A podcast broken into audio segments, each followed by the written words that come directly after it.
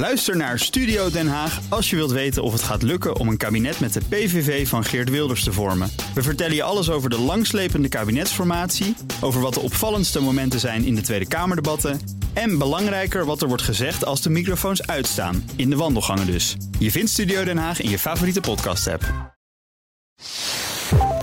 Maar wat er natuurlijk om gaat is dan dat mensen toch zeggen: ja, maar ja, ik, ik wil het niet. En ja, jij bent de baas over je eigen lichaam, dus jij mag dat zeggen. Hallo, ik ben Kees Dorrestein. En ik ben Diederik Gommers. Ja, bekend IC-arts en OMT-lid. En in deze podcast beantwoordt hij jouw coronavragen. Stuur je vragen naar me op via WhatsApp 06 8370 9229, via de mail gommers.bnr.nl of via Instagram BNR Nieuwsradio. Dan leg ik ze aan hem voor. Vraag het. Gommers. Daar zitten we weer in het kamertje eh, bij het Erasmus MC met de waterleiding die erboven loopt. En eh, de boterhammetjes zie ik, die zijn meegenomen. Ja, ik eh, dacht ook gelijk even te lunchen. Te lunchen. Ik ben nu uw lunchtijd Ja. een beetje aan het opeten, om het maar zo te zeggen. Ja, Ik zei, als u af en toe een boterhammetje er tussendoor wil doen, dan, eh, dan mag dat. oké. En ik zag ook eh, op Instagram dat u eh, heeft gelopen in de stromende regen. Ja, ehm, af en toe moet ik toch even naar buiten. En mijn vrouw zorgt daar goed voor. En dan gaan we even een flink end wandelen. Eh, en dat was nu 7 kilometer, 12.000 Zeven kilo. stappen. Ja, het is 12.000 Eh, maar, stappen. maar- ja, maar het was wel anderhalf uur. En we begonnen nog toen het een beetje droog was. Ehm, maar het begon me toch te regenen. En een gure wind. Het was echt wel even afzien eigenlijk. U liep er een beetje bij als echt zo'n eh garnalenvisser. Helemaal ingepakt met zo'n groot regenjek Ja, daar ja. dan weer overheen. Ja, ik had mijn oude zeiljas. En die is heel smerig. oh, toch een En- beetje ja. de garnalenvisser. Ja, ja, ja, ja, ja. En mijn vrouw zegt, daar kan je echt niet mee op straat. Ik zeg, maar we komen toch niemand tegen. Dus, eh, En die is helemaal schoongeregend, denk ik dan. nou nee, zoveel is die. Zoveel is hij. voor, voor, wanneer voor het laatst gezeild met, met de jas? Nou, met deze jas, nou, ik, oh, ik bedoel, ik ga regelmatig varen, maar deze jas is eigenlijk, die heb ik met allerlei karweien aangehad. Maar hij zit zo lekker en hij is goed winddicht. Eh, maar hij is alleen een beetje, er zit allemaal vettig op en smeer en dat soort dingen. Maar Wat mooi. Ik vond het mooi dat er toch... eh, u, keek vrolijk op Instagram, maar er zat toch een soort van lichte boer met kiespijn van... ik heb wel een hele tijd in de regen gelopen. man, ik had zo koud. Ja, dat zag je wel een beetje, ja. Ja, ik had ook echt zin in de, in de warme soep, die werd me beloofd. Oh, Dus, eh, ja, snert of... eh, Nee, nee, nee, een tomatensoep hebben we gemaakt. Dat is zo, zo krijgt uw vrouw u naar buiten. Warme Ja, soep ja. beloven. Dat is heel goed. Nou, het houdt u gezond. Dat vind ik fijn. Goed om te horen. Hoe is het hier op de IC-afdeling? Ehm, ja, we zien landelijk dat het heel langzaam daalt. Eh, we zien ook wel, dat geeft ook wel een beetje goed gevoel. Hè, dat, dat, ehm, we weten dat het niet alleen maar blijft stijgen. Maar de patiënten liggen er wel lang nu. Ze zijn ouder. En, en- Ouder? Ja, ik bedoel, in vergelijking met een maand geleden. En, en de patiënten, ja, ze zijn echt ziek. Dus we zien het verloop ehm, gaat langzaam. En dus we hebben nog steeds 16 bedden open buiten de gewone onze intensive care. Op de gewone afdeling die we helemaal omgebouwd hebben als intensive care. En dat betekent ook dat we nog veel personeel van de andere afdelingen nodig hebben. Oké, dat, dat is dan nog nodig, inderdaad. En die patiënten die er dus lang liggen, is dat dan langer dan in maart en april? Of? Nee, eigenlijk hetzelfde toen. Maar we hebben, ik heb toen ook wel eens gezegd, hè, in eh, augustus het gaat beter. We hebben andere medicijnen en de lichtduur is korter. En nu zie je toch weer, vind ik het een beetje tegenvallen. Je ziet weer dat de lichtduur stijgt. En dat eigenlijk dezelfde leeftijd patiënten er nu weer liggen als in maart, april. Ehm, De risicogroepen, echt. ja, ja. Maar eh, dat is toch opvallend, want in die tijd wisten we nog niet zo goed welke medicijnen te gebruiken. Dat is nu echt wel wat meer duidelijkheid over. Eh, maar toch blijken die dan niet eh, het proces te versnellen. Nee, Ah, we moeten dat nou beter uitzoeken. Maar zo positief als ik was de afgelopen maanden, ehm, ik word een beetje pessimistisch van de afgelopen maand. Dat de mensen die er nu liggen, zijn echt ziek. Ja. En de medicijnen die we geven, ja, we moeten nog even afwachten of dat nou echt wel zijn effect heeft. Oké, dat is dan wel spannend. Want wat ik denk toch, we hebben die medicijnen nu. Dus dan, dan zou je toch zeggen dat we daar wat meer over zouden moeten weten. Of is het per patiënt maar weer aankijken? Ja, kijk, wat belangrijk is, is je loopt het virus op. En het, en het lichaam moet het virus afbreken. En dat gaat best goed. En je, we zien ook dat dat binnen een week, binnen tien dagen, is dat virus afgebroken. Ook bij de patiënten op de intensive care. Een enkeling heeft nog virus bij zich. Maar wat je eigenlijk vooral krijgt, is die reactie. Wat de schade voor aangericht heeft in jouw lichaam. En wat voor organen er zijn uitgevallen. Dat kunnen je nieren, je longen, al of niet je hart.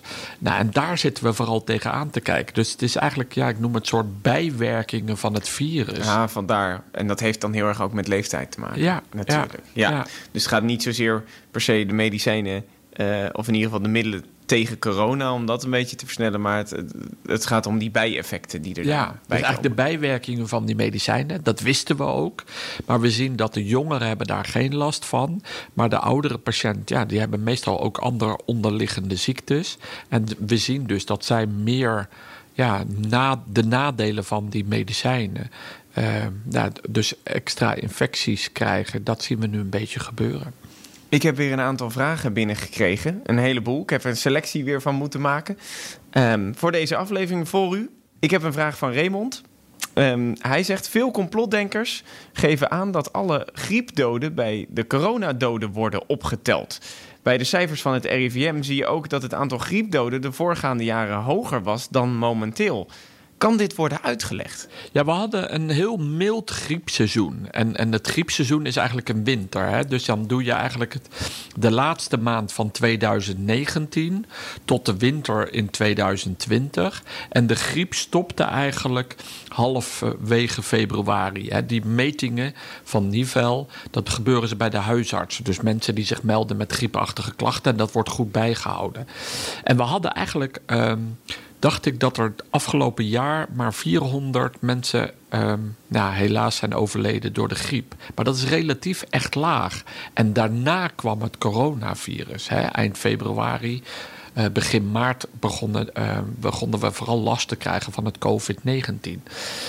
Um, er zijn ook jaren geweest dat we uh, veel hogere sterfte hadden dan, dan die 400. We hebben ook wel eens jaren gehad dat je 6000 extra uh, uh, overledenen had als gevolg van het 2017, 2018 was een heel erg griepjaar. Uh, ja. Toen vielen er heel veel doden. Ja, en, en daar is wel de discussie, en daar hebben ze ook wel een punt, dat de, wat we nu zien met de oversterfte als gevolg van het COVID-19, dat die in de orde liggen van een ernstig griepseizoen. En dan misschien wel bij een van de ergere. En daar hebben ze een punt. Alleen wat je nu ziet, omdat het allemaal tegelijk komt, dat vooral die patiënten die geïnfecteerd zijn, maar die ziek worden en ernstig ziek worden, die komen allemaal tegelijk naar het ziekenhuis. En dat zie je normaal niet gesproken uh, bij, het, bij een griepuitbraak. Dat We hebben meer ook, geleidelijker dan. Nou ja, maar ook minder mensen worden er zo ernstig ziek van dat ze naar het ziekenhuis moeten. En er zijn echt mensen die heel ernstig ziek kunnen worden van griep. Hebben. We zien het ook wel in die ernstige seizoenen, dat we dan ook meer mensen uh, met verkoudheid of met een longontsteking als gevolg van de griep op de intensive care liggen. En, maar dat was toen 300 patiënten. Um, en daar hebben we toen wel operaties voor moeten uitstellen, maar dat was niet zo'n wat we nu zien. Hè. In de tweede golf hebben we nu bijna 600 mensen gezien. En in de eerste golf was het nog vele malen meer. Hè, waren dat er bijna 1400. En dat zijn dus wel uh, grotere getallen dan we met een griepseizoen hebben gezien. En um, uh, dat griepseizoen, dat volgende griepseizoen begint dan pas weer in dat december. Ja, dat begint nu volgende maand. Dus dan gaan we dan een beetje zien uh, of we ook meer griepgevallen krijgen. Nou ja, dat, wat we natuurlijk, ja, we hopen het van niet. Um, maar uh, het hangt iedere keer af, want, hè, want er zijn ook nu mensen gevaccineerd, hebben het griepvaccin genomen. Je hoopt altijd dat dat goed gaat werken, maar het nadeel van griep is dat je nooit precies weet welk griepstam wij krijgen. Nee, het is elk jaar net iets anders, hè? Ja. En, en daar wil je, um, en dan hoop je eigenlijk, hè, want dat vaccin bestaat uit een aantal, meestal zes of een acht uh, bestandsdelen van verschillende virussen. En je hoopt dat de goede erin zit. Maar je merkt ook dat tegen griep, omdat we dat al eerder meegemaakt hebben, hebben heb je altijd wel dat je een beetje antistoffen hebt. En dat was natuurlijk met het corona of de COVID-19-virus nu niet. Ja, voor de meeste mensen was dit gewoon nieuw. En daarom zie je eigenlijk dat er veel meer mensen geïnfecteerd raden. En, en, dat, en dus de druk op de ziekenhuizen is vele malen groter. En we gaan dus nu de komende maand, december, januari, zien of griep dit jaar uh, een rol gaat spelen of dat het eigenlijk minder belangrijk is. En ik heb ook wel eens uh, ergens gelezen dat Um, uh, dat het coronavirus dan weer concurreert met het griepvirus. Dus dat je ze niet zo snel tegelijkertijd krijgt. Of, of is, dat, uh, is dat een fabel? Nou, ik denk vooral dat on, door ons gedrag en al die maatregelen die we nemen. Um, dat we eigenlijk, denk ik, gewoon minder griep overdragen. He, Omdat we ook weinig. Ja, we geven geen handen meer. We dragen mondkapjes. Uh, we, we, doen een totaal ander beeld dan we de afgelopen winters gedaan hebben. Dus we gaan heel anders om nu met elkaar. Ja, dat helpt niet alleen voor je COVID-19-virusoverdracht, maar dat helpt natuurlijk ook voor je influ influenza. Kan je dus ze tegelijkertijd hebben? Ja, dat denk ik wel. Oké, nou dan is wat ik uh, gelezen had, uh, dat dat dus een fabeltje is. Goed ja. om dat te ontkracht uh, te ja. hebben. Een vraag van Demi dan. Um, allereerst uh, wilde ik even zeggen dat ik uw uitleg altijd uh, erg op prijs stel. Dus bij deze complimentje kan u in uw zak steken. En uh, zij zegt: Ten tweede heb ik een vraag. Ik ben nog jong en over twee maanden ga ik samenwonen met mijn vriend. Nu vraag ik mij af wat voor effecten zo'n vaccin kan hebben op mijn vruchtbaarheid en het nageslacht. Want we willen misschien ergens over een paar jaar beginnen met kinderen. Kan dat daar nog effect op hebben? Ja, een hele goede vraag eigenlijk. En, en die is ook zo belangrijk voor jonge mensen en vooral voor jonge vrouwen. Um, en eigenlijk heb ik nog nooit gehoord uh, dat je vruchtbaarheidsklachten of iets krijgt van een vaccin. Want meestal zijn de klachten hè, dat je een pijnlijke schouder of roodheid.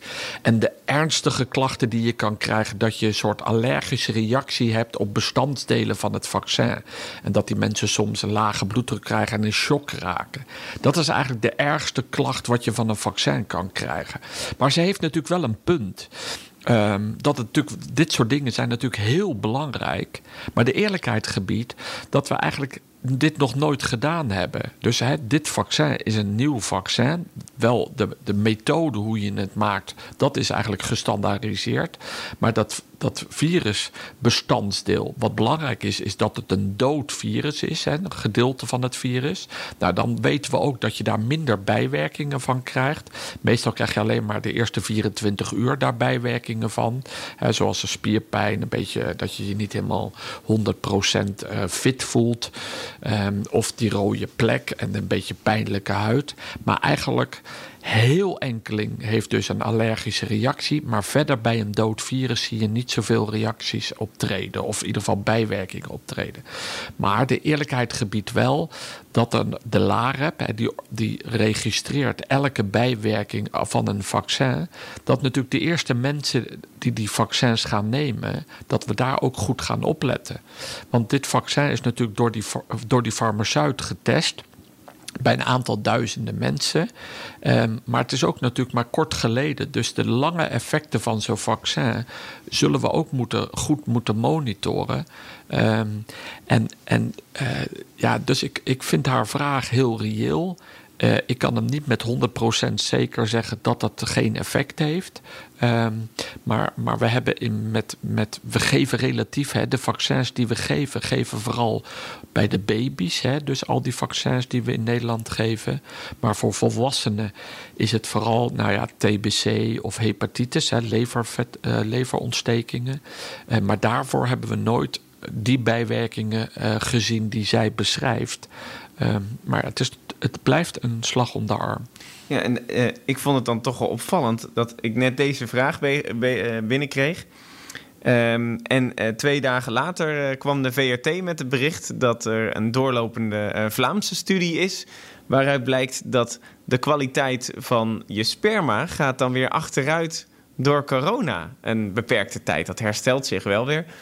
Dus ik dacht, um, dat is dan weer de andere kant van ja. het verhaal eigenlijk. Ja. Hè? Als je het ja. krijgt, dan corona, dan kan dat dan weer in ieder geval in, voor het geval van de man, uh, wat betreft die vruchtbaarheid, uh, een rol spelen. Nou, wat belangrijk ook wel is, kijk, wat je, wat je doet met het vaccin, hè, dus je, je, je spuit een stukje dood deel van een virus in, daar gaat je lichaam op reageren, want die wil dat eigenlijk, die wil dat weer opruimen. En dat opruimen doet hij door antistoffen te maken en daar cellen naartoe te sturen, zodat dat dode virus in die die huid van jou weer weggaat. Daardoor herkent jouw afweersysteem dat stukje. En op het moment dat je opnieuw geïnfecteerd raakt, dan, ehm, dan heb je die antistoffen.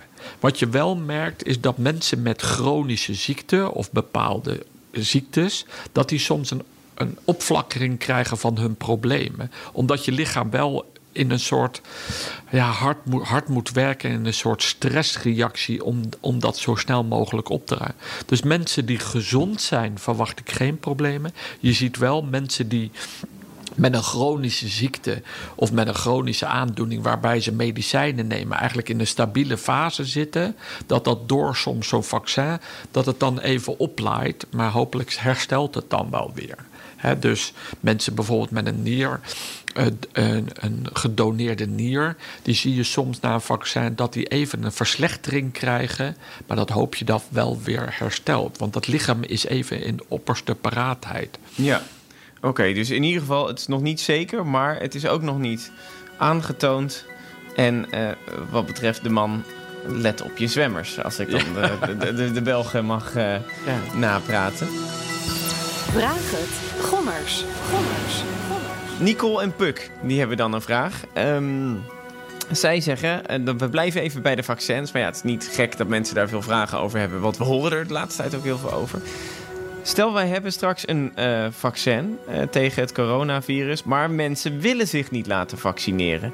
Is het dan nog steeds mogelijk om naar de normale samenleving te gaan die wij kennen van voor het virus? Ja, Kijk, dat mensen daar, daar afwachtende houding begrijp ik eigenlijk wel. En wat het allerbelangrijkste is dat we echt moeten vertrouwen hebben dat die instanties die zo'n vaccin lezen, een medicijn moeten beoordelen. En dat heet de EMA. Die zitten nu in Amsterdam, maar die zijn heel streng. Dus die kijken heel goed of die um, farmaceut die dat uh, vaccin gemaakt heeft, of die aan alle regels voldoen. En dat die testen die gedaan zijn, um, of, daar, uh, of dat allemaal klopt. Dus die, die, die analyse, die test, daar ben ik, wel, ben ik echt wel, heb ik wel vertrouwen in. Maar wat er natuurlijk om gaat, is dan dat mensen toch zeggen: ja, maar ja, ik, ik wil het niet. En ja, jij bent de baas over je eigen lichaam, dus jij mag dat zeggen. En jij mag daar zelf afwegingen over nemen. Maar we hebben wel, als we ons vrij willen bewegen, moeten we eigenlijk wel zorgen dat we, ja, dan komt het woordje kudde-immuniteit weer terug. Maar dan komen we toch in de buurt dat 60, 70 procent van de Nederlanders of antistoffen moet hebben, of antistoffen als gevolg van het vaccin.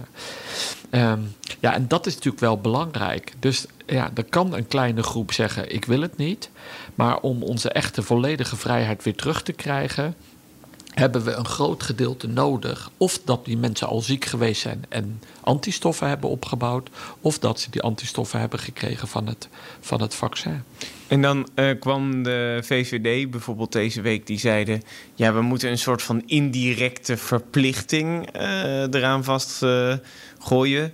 Daarmee hinten ze een beetje op de mensen die wel een vaccin hebben gehad, die mogen weer wat meer dingen doen. En de andere mensen niet. Uh, daar, daar is ophef ook over ontstaan. Minister De Jonge die zei nog, nou dat, dat gaat wat mij betreft niet gebeuren. Maar hoe kijkt u daarnaar? Ja, nee, ik begrijp dat ze het zeggen. Alleen het is zo belangrijk dat, dat jij eh, de baas bent over je eigen lichaam. Um, dus jij moet echt gewoon op goede gronden gewoon zelf beslissen wat je wel en niet doet. Um, en je doet het natuurlijk wel niet alleen voor jezelf, maar ook een beetje uit de solidariteit. En, en daarmee krijgen we wel onze vrijheid terug. Dus dat mag een argument zijn, maar ik vind wel dat je zelf moet beslissen. En dus ja, ik kan helemaal meegaan in Hugo de Jong dat te zeggen, ja, maar dat gaan we niet doen.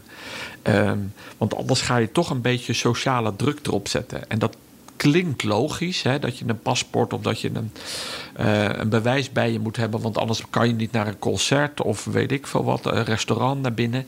Maar ja, dan, dan zet je er wel overdreven druk op. En de vraag is: ben je dan, neem je dan daadwerkelijk een goed besluit waar, hoe je er zelf in staat? En dat is denk ik wel belangrijk. Ieder toch de eigen keuze uh, moeten maken. Met, met, de eigen afwegingen. Ja, maar als we dus wat meer vrijheid willen, dan hebben we die 60, 70 procent nodig als we eigenlijk weer naar het normaal uh, terug willen. Ja, ja. Ja, goed, en, daar is het laatste woord natuurlijk ook niet over gezegd. Want je kan natuurlijk ook zeggen van luister eens... ehm, belangrijkste is dat, we niet, dat mensen niet ziek worden hè, van het virus. Dus als, je, als er voldoende vaccin dadelijk in januari, februari daadwerkelijk komt... kan je natuurlijk eerst de zorgmedewerkers en de hoogrisicogroep... Hè, dus de ouderen, maar mensen die ook al chronische ziektes hebben... dat je die gaat vaccineren. En dat je die jongere groep, dat, die, dat we die de keuze laten om nou ja, minder te laten vaccineren... of misschien wel niet. Betekent wel dat dat virus nog heel veel voorkomt... Ehm, maar uiteindelijk bouwen zij antistoffen op. Maar dat betekent wel dat als er virus heel veel voorkomt, dan is iedereen waarbij het vaccin bij de ouderen of bij de hoogrisicogroep. Als ze zich niet hebben laten vaccineren, dan worden zij ziek. Of als het vaccin niet helemaal werkt, dan worden ze ook ziek. En dat is een moeilijkheid, snap je? Ehm, als al die ouderen en al die hoogrisico's zich laten vaccineren en het vaccin helpt ook echt bij hun, ja, dan zou je kunnen, misschien kunnen besluiten met elkaar dat je zegt, nou ja, voor jongeren is het minder belangrijk. Ja. Maar dat stukje, die discussie moeten we echt nog voeren. En dat moeten we eigenlijk ook zien hoe goed dat vaccin werkt in de praktijk. hè. De, die farmaceuten hebben nu gezegd, het werkt echt goed. Maar dan moeten we ook echt kijken door testen, bijvoorbeeld naar die antistoffen. Als we een maand al mensen gegeven hebben, of dat dan goed gaat Ja. eh, bij die Nederlanders. Ja, want, want Pfizer die kwam met goede cijfers, maar die had dan weer niet heel veel onder ouderen bijvoorbeeld Nee, getest. maar dat dus is het is ook natuurlijk maar wel de heel vraag belangrijk. of dat het eh, gaat ja, doen. want er zit echt een verschil in de, hè, dus de afweerreactie. Dat de ouderen staan er vaak om bekend dat die minder reactie hebben op een vaccin. Dat jongeren dat veel heftiger doen. Ehm, dus dat, dat soort is echt belangrijke informatie. Ja, en dat moeten we toch eerst gewoon gaan doen. En dan meten om te kijken wat dan de reactie is. En Ja. of we tevreden zijn wat daar, wat daar gebeurt. En daarbij is het ook zo, eh, we hebben aan het begin helemaal niet genoeg vaccins natuurlijk. Dus in, in eerste instantie zullen denk ik de jongeren, in ieder geval als we het advies van de Gezondheidsraad eh, opvolgen, dat we eerst dus de ouderen en de risicogroepen het vaccin geven, moeten de jongeren die twijfelen sowieso wachten. Ja, Want en dat is ook wel mooi, want dan kunnen, we, dan kunnen zij ook wachten. En dan kunnen we ook zien wat er gebeurt. Snap je? Want ja, laten we hopen dat dat vaccin dat dadelijk daadwerkelijk is. Hè. Ik was echt aangenaam verrast deze week dat Pfizer zegt... ja, en, en gisteren... eh, het donderdag was dat, dat de Moderna voorzitter. toen, ja, eh, nee, maar ja. ook voorzitter van de Europese gemeenschap zegt dat wij dat Europa dat die vaccins gaat toelaten al half december. Ja, dat betekent dat het veel, in mijn ogen, veel eerder beschikbaar komt. Ja, dan kunnen we ook eerder starten. En dat betekent ook dat we kunnen gaan meten dan ergens half maart wat die effecten zijn van, die, van dat vaccineren. En kunnen we misschien ook een beter advies geven voor de jongeren. Dus ehm, ze kunnen ook nog even langer erover nadenken. Eh, en, en we weten misschien dan ook meer, zodat we ook een beter advies kunnen geven. Ook wel fijn dat we zo de discussie, want die begint nu al een beetje op te laaien, dat, dat, dat er niet direct een knoop doorgehakt hoeft eh, te worden. ja, ja. wat dat betreft. Vraag dan van ehm, Jitske. Is het niet beter om in plaats van geld sneltesten aan bedrijven te geven? Zo kan iedereen gewoon weer aan het werk blijven. Want er zijn nu natuurlijk steunpakketten en daar, daar doelt ze denk ik een beetje op. In plaats van die steunpakketten gewoon heel veel sneltesten. Kan je testen, hey, zijn mijn medewerkers ziek? Kunnen ze weer aan het werk. Ja. Ehm, kijk, wat, wat, wat we ook blij mee zijn, is dat er deze week de GGD's hebben gezegd. En dat blijkt ook zo dat zij nu veel meer testcapaciteit hebben. En als je nu belt, ben je hè, binnen 24 uur kan je getest worden. En binnen 12 uur, geloof ik, heb je je uitslag. Of binnen 24 uur. Ja, dat scheelt al een heel eind, snap je? Want eerst moest je drie dagen wachten. En dan duurde het nog lang voordat je je uitslag krijgt. Nou, toen was bijna je quarantaineperiode over. Dus als dat beter gaat en sneller gaat, gaan mensen het ook eerder doen. En dat heeft ook zijn functie, want daarmee sporen we het ook sneller op. Dat bedrijven het doen, sommige grote bedrijven doen het ook. En, en dan hebben ze sneller uitslag. En, en die helpen eigenlijk mee om met elkaar dat virus in te dammen. Want we moeten het ook met elkaar doen.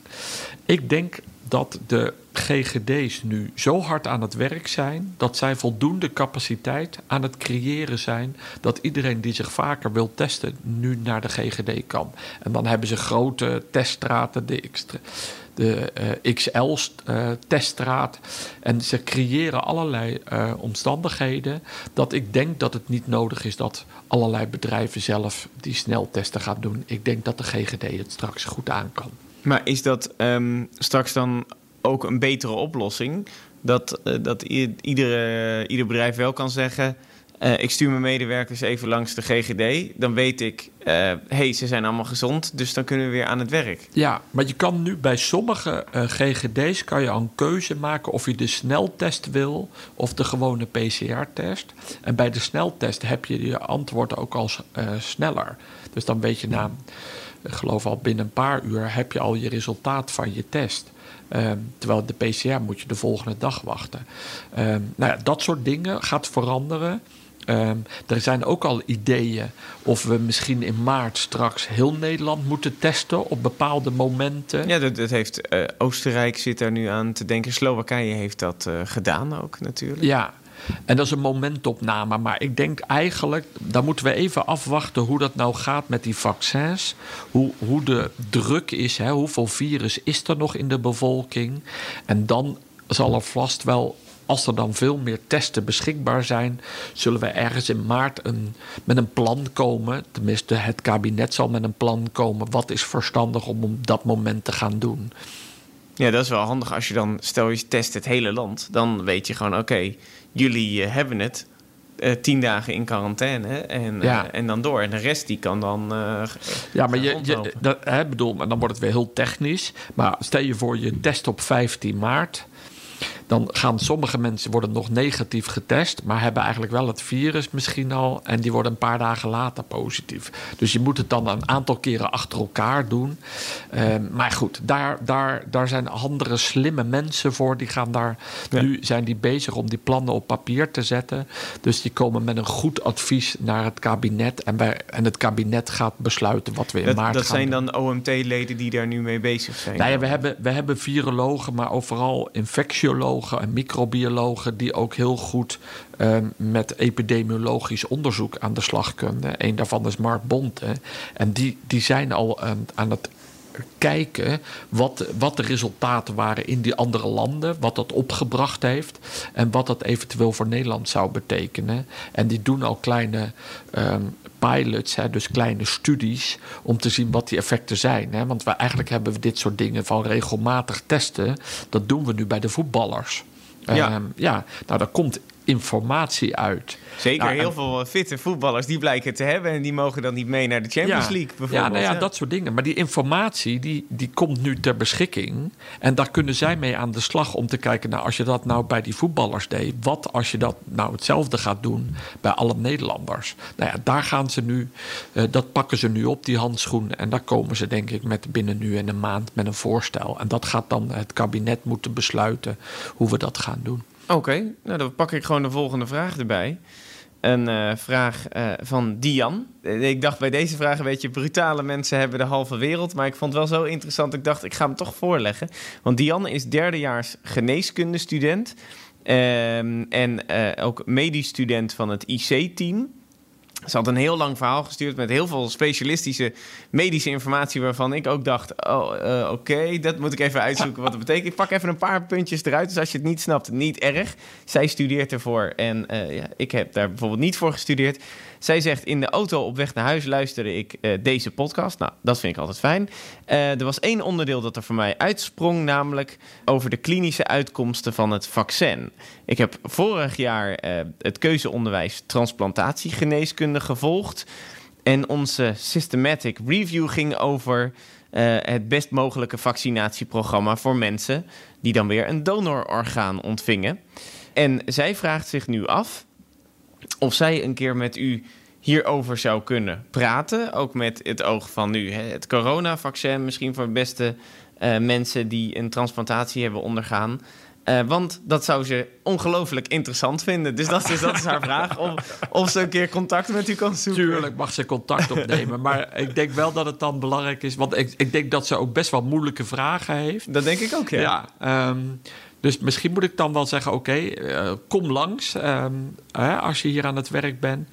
Ehm, maar waarschijnlijk moet ik de vraag dan aan Marion Koopmans of anderen stellen. Maar bedoel, laten we dat vooral aangaan. Maar wat belangrijk ook bij het vaccin is, is dat we ook echt ervaring opbouwen. Snap je? Want de ene, wat we net al zeiden, het ene vaccin kan beter werken bij jongeren en minder bij ouderen. Maar het kan ook dat het andere vaccin dat weer juist goed doet.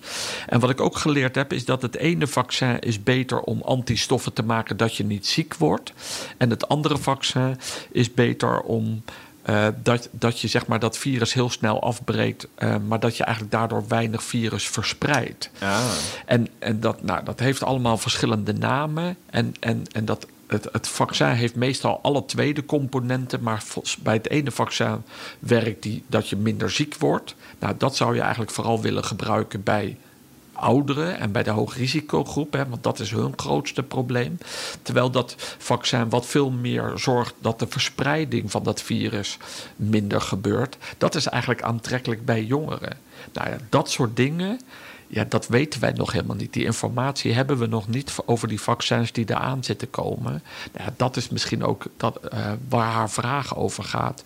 Maar dat gaan we zien. Dus die informatie moeten we nog verzamelen. Ja, nou, ik zal in ieder geval de, de juiste informatie doorspelen, zodat ze contact met u kan opzoeken. Even een e-mailadres, dan mag ze gewoon even mailen. Ja, en dan, uh... dan moet ze gewoon langskomen hier bij de intensive care. Precies.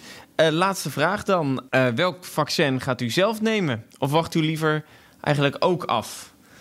net zoals wat twijfelaars. Van Sam is die vraag.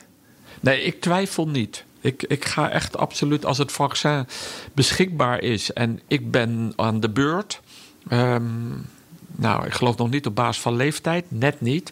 Um, maar wel omdat ik misschien zorg, de zorgmedewerker die aan het bed staat. Um, dus ik zou het zeker nemen. en, en dat zal dan wel een van die twee eerste vaccins zijn. Ja, en op dit moment maakt het mij niet uit welk vaccin. Nee, het is, het is, het is nog niet dat, dat u de, de, de, verschillende data heeft gezien tussen Pfizer en Moderna, waarvan u denkt van deze zal waarschijnlijk beter bij mij aansluiten? Nee, wat ik gehoord heb um, is dat het ene vaccin, die kan je gewoon in de koelkast bewaren en de ander moet, uh, ja, moet min 70. min 70. Mij, nou ja. Maar dat lost de apothekers op. Dus dat is een technisch probleem. En het ene vaccin moet je twee keer geven en bij het andere vaccin maar één keer. Ja, maar dat is ook eigenlijk niet belangrijk. Of ik nou twee keer een prikje krijg, ja, vind ik oninteressant. Dus voor mij is het veel meer belangrijker om zo snel mogelijk dat vaccin te krijgen als ik aan de beurt ben. En dan zou ik het ook gewoon nemen. En heeft u dan nog tips voor mensen die een beetje bang zijn voor naalden. ik, ik, ik had dat vroeger had ik dat wel Ja. als klein jochie. Dat ik, eh, dat ik zo'n prik, eh, dat ik er echt moest wegkijken. Ja, nee ik, nee, ik moet ook niet kijken hoor. Bedoel, nee? nou, en je moet volgens mij aan iets leuks denken. Of ineens met je in kaart in je hand knijpen of zo. Maar meestal hè, met, met een vaccin, dat zijn echt die roze naaldjes, zoals wij dat noemen. Ze zien een beetje oranje uit. Maar dat zijn de meest dunne naaldjes die we hebben. Dus ja, dat doet eigenlijk ook echt geen pijn. Dat valt, dat En valt soms kan het pijnlijk zijn door het inspuiten van die vloeistof. Eh, kan je een soort branderig gevoel krijgen. Of een rood plekje op de. Hè, of soms een, een bobbel onder de huid. Maar meestal als je dat een beetje opwrijft met je handen. gaat dat eigenlijk ook wel weer snel weg. Oké. En eh, wat ik ooit geleerd heb toen ik eh, vaccins moest voor een reis... eh, goed eten van tevoren, want dat had ik niet gedaan. En toen eh, werd ik wel eventjes duizelig. Ja? Ja, Ah, oké. Toen moest ik blijven om een boterhammetje te eten... om weer toch bij de boterham terug te komen. Ja. Nou, dat is een mooie afsluiting, want ik heb nog niet gegeten. Nee, daarom. Ik heb u weer te lang opgehouden. dus dan kun- kunt u lekker eten, eh, inderdaad. Wat zit erop? Ja, kaas en gebraden gehakt, geloof ik. Oh. Ja. Kijk, dat is nog wel lekker. Nou, eet smakelijk en tot de volgende. En heb je nou zelf een vraag voor Diederik Gommers? Nou, app die 06 8370 9229. Dat is gewoon mijn persoonlijke app en dan kan ik ze weer voorstellen. Instagram mag je ook naartoe, at BNR Nieuwsradio. Of mail het naar gommers.bnr.nl. En abonneer op de podcast. Krijg je ook een melding wanneer die weer eh, een nieuwe aflevering heeft. En dus of jouw vragen voorbij komen, hoor je dat ook direct. Tot volgende week. Tot volgende week. Lekker aan de gebraden gehakt. Hartstikke idee.